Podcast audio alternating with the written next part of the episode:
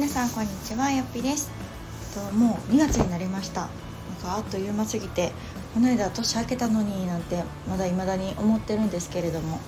えっと、2月はですね結構あの我が家にとっては大きな変化の月となります。で、まあ、何かというとですね夫の育休が1月末で終わりました。というわけで、えっと、現在私はまあ当たり前っちゃ当たり前なのかもしれないですけれどもえっとまあ、ワンオペというかね、あのまあ、夫が仕事に行ってるので、まあ、日中は娘と2人で過ごすっていう日々がまた2ヶ月ぶりに始まりました。うちの場合はちょっと特殊で、まあ、産後1ヶ月育休取ってもらってで2ヶ月仕事に夫はね復帰してでそこからまた2ヶ月育休を取るっていうちょっとこう2回にわたって合計3ヶ月間育休を取ったという形になりますなのでまあその都度その都度こう娘もね成長してるので初めの時はねやっぱり新生児だから新生児なりの、まあ、ま大変さというか、ま、私自身がね身動きできないというところがあってサポートしてもらったんですけど、まあ、この2ヶ月間は、えっと、生後3ヶ月4ヶ月なのでまたねあの表情を見せるようになったりとか声が出るようになったりとかくるくる回ったりとかなんかそういう変化があったりしたので、まあ、夫もまた違った楽しみがあったようでえかつ今回は2ヶ月だったので、あのー、すごく寂しがって仕事に行きました。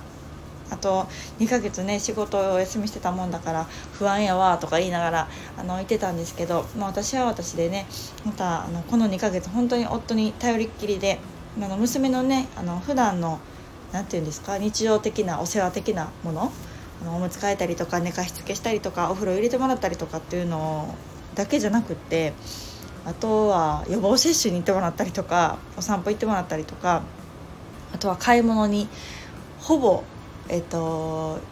ご飯作りもやってもらってましたね。なのでこの2ヶ月間は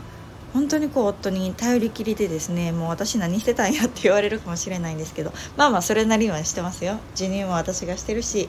まあ、私はちょっとねちょこちょこ仕事もしてたっていうのもあったりして、まあ、あの本当に夫には家事育児を大幅に助けてもらったなと思っております。なのであのまたこれからね、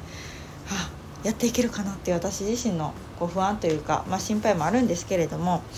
うん、それ以上に思うのは寂しいっていうことですね。なんか不思議な感じです。もうあの付き合って16年以上経つし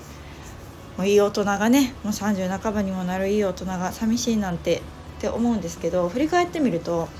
あの独身時代も含めてこんなに長い間夫と過ごすことってまあなかったんですよね、まあ、皆さんそうやと思うんですけどまあ、学生時代もねお互い学校に行ったりバイトに行ったりで結婚してからも、まあ、仕事行ったりでね、まあ、こんなにも長期的に夫が仕事を休むっていうこともないので、うん、結構とこう彼の人生の中でも初めての経験だったんですけどこの家族にとってもねもうこれだけ長い間一緒にいるっていうのが初めてだったのでなんかふとね「はい2ヶ月経ちました仕事行きます」ってなるとなんか寂しいもんやなっていうのを今感じています。まあ、ただあっという間にねきっともうすぐバタバタな日々に戻るやろうからうん、まあ、そんな寂しさも忘れるぐらい私は必死になってるんかななんて思うんですけれどもまあでもね本当にこの育休を快くね認めてくれた会社にまずはすごく感謝だし、まあ、それをねあの取るって実行してくれた夫にも感謝だなっていうふうに感じております。私は今回本当にこう夫に育休を取ってもらってよかったなと思っているし、まあ、もちろんねもろもろあの社会的には課題はあると思うんですね。どうしても人員不足だったりとかそういう空気感じゃなかったりとかっていうのはあるかもしれないんですけどうんそれでもやっぱり私は取った方がいいというか取ってよかったなってすごく感じるしもちろんねあの取るだけ取って役に立たない旦那だったらこう元も子もないというかそれはもう論外なんですけどやっぱりそこでね父親自身のこう、うん、父親という自覚が芽生えたりとかあとは、まあ単純にやっぱり子供が可愛いなと思ってもらえたりとか、うん、そしてこの子供が幼い期間を見たりとか、まあ、その間は私のサポートしてもらったりとかっていうのですごくこう感謝が生まれて、うん、なんか産後って良くも悪くも結構記憶に残るんですよ。残りません？皆さん なんかこう1人目の時なんて私はよくガルガル期なんて言ってたんですけどちょっとしたことでもね気に障ることとかってね意外と覚えてるんですよね5年経った今でも。なのであのそういう嫌やったこととかも含めなんですけど今回はすごくあの助かったこととかありがたいなと思うことが多かったので多分そのこともずっと記憶に残っていくんだろうなと思います。やっぱり自分が大変な時に支えてくれた人とか支えてもらったうん経験だったりとかっていうのは、うん、その人の中でもずっとこう感謝として残るだろうしいつかこの人のために何かね恩返ししたいなっていう気持ちがもちろん音だけじゃなくってあの誰にでも芽生えるもんだなっていうのを今回すごく実感しました。なのでこう妻目線としてもね本当に助かったなっていうふうに思うし、まあ、長い目で見て我が家にとって大きな財産になったなと思います。この経験があるとないとでうんもしかしたら子供との向き合い方も変わるかもしれないし子供自身のこう捉え方もね変わるかもしれないなというのを感じております。はい、なので、まあ、もっとね娘が大きくなったらパパこんな感じでやってくれてたんだよとかっていうのをお話ししたいなと思っているんですが、まあ、この2月からのですね生活としては、まあ、前回お話ししたように、えっと、保育園が下の子も決まったので4月からは入園するんですね。なのでまあまあ先の見通しがだいぶ経ったっていうところと、えっと、2月3月が、まあ、一応、まあ、べったり私と娘と2人っきりっていう時間になるので。まあもうねある意味4月から保育園入園っていうのが決まってるからこそちょっとこう寂しさがあったりとかうんこの2ヶ月何しようかなとかっていうのが具体的にあの考えれるのかなっていうふうにも感じてますがあのありがたいことにですね、まあ、このコロナの影響もあって時差出勤にはなってるんですね。ので、まあ、今まで通りの勤務体系ではなくって、まあ、ちょっとこう職場の中で時差をつけて出勤するっていうのは引き続きやってるみたいなので夫はちょっとお袖の方にしてもらって朝、えー、と上の子の保育園は送ってもらってます。もうそれだけでもすごく助かってるですね、まあ、3月はちょっとどうなるか分かんないけどなんかね緊急事態宣言も延長するとか言ってるので多分2月3月は時差出勤が続くんじゃないかなというふうには感じているので、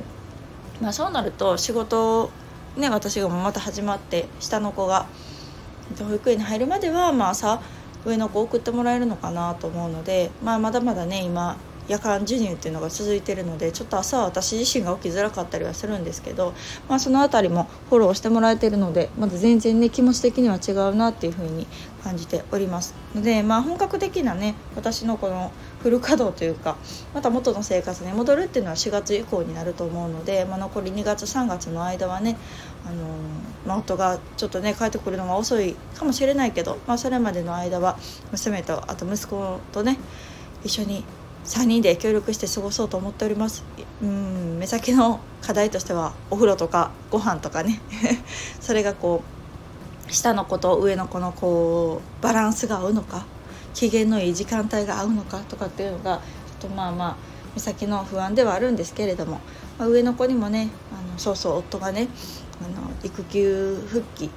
育休が終わって、まあ、会社に復帰する日に息子に「今日な」って「今日からまたパパお仕事始まって仕事帰ってくるの遅いからあのママと協力して下の子のこと見てあげてなとかっていう声かけをしてくれてたんですね。で息子はすごくあの夫の言うことは聞くんですよ。言うことはっていうのも私の言うことが聞かんってわけでもないんですけどやっぱりこうパパの方がねなんかすごくこ